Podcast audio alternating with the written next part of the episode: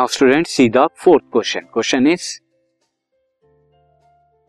the earth and the moon earth and the moon are attracted to each other attract करते हैं एक दूसरे को by gravitational force gravitational force से does the earth attract the moon with a force that is greater और smaller the same और same as a force which moon attract the earth by now student earth and moon एक दूसरे को attract करते हैं.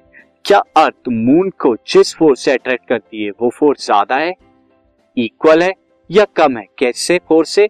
जो force moon earth को attract करता है। यानी अर्थ मून को अट्रैक्ट करती है किसी फोर्स से और मून अर्थ को अट्रैक्ट करता है डिफरेंट फोर्स से। तो ये दोनों फोर्स आपस में इक्वल है। या अर्थ मून को जो अट्रैक्ट करता है वो ग्रेटर से करता है और लेस से करता है। स्टूडेंट ये हमें रीजन के साथ देना है। सो ग्रेविटेशनल फोर्स की अगर हम बात करें विच एन ऑब्जेक्ट एक्स अगर एक ऑब्जेक्ट एक्स ले लू अट्रैक्ट अनदर ऑब्जेक्ट वाई क्या होता है? ये इक्वल होता है। इक्वल इन मैग्नीट्यूड होता है। एंड अपोजिट इन डायरेक्शन होता है opposite in direction to the gravitational force which an object Y attract of object X जिससे ऑब्जेक्ट वाई एक्स को अट्रैक्ट करे। यानी जिस फोर्स से एक्स वाई को अट्रैक्ट करता है सेम एंड अपोजिट फोर्स से वाई एक्स को अट्रैक्ट करता है।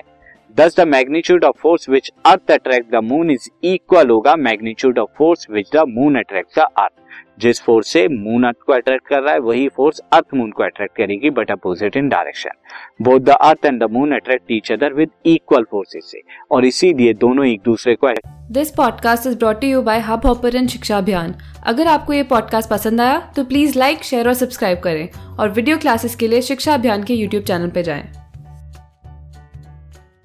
करके आपस में क्या होते हैं ज्वाइन नहीं होते।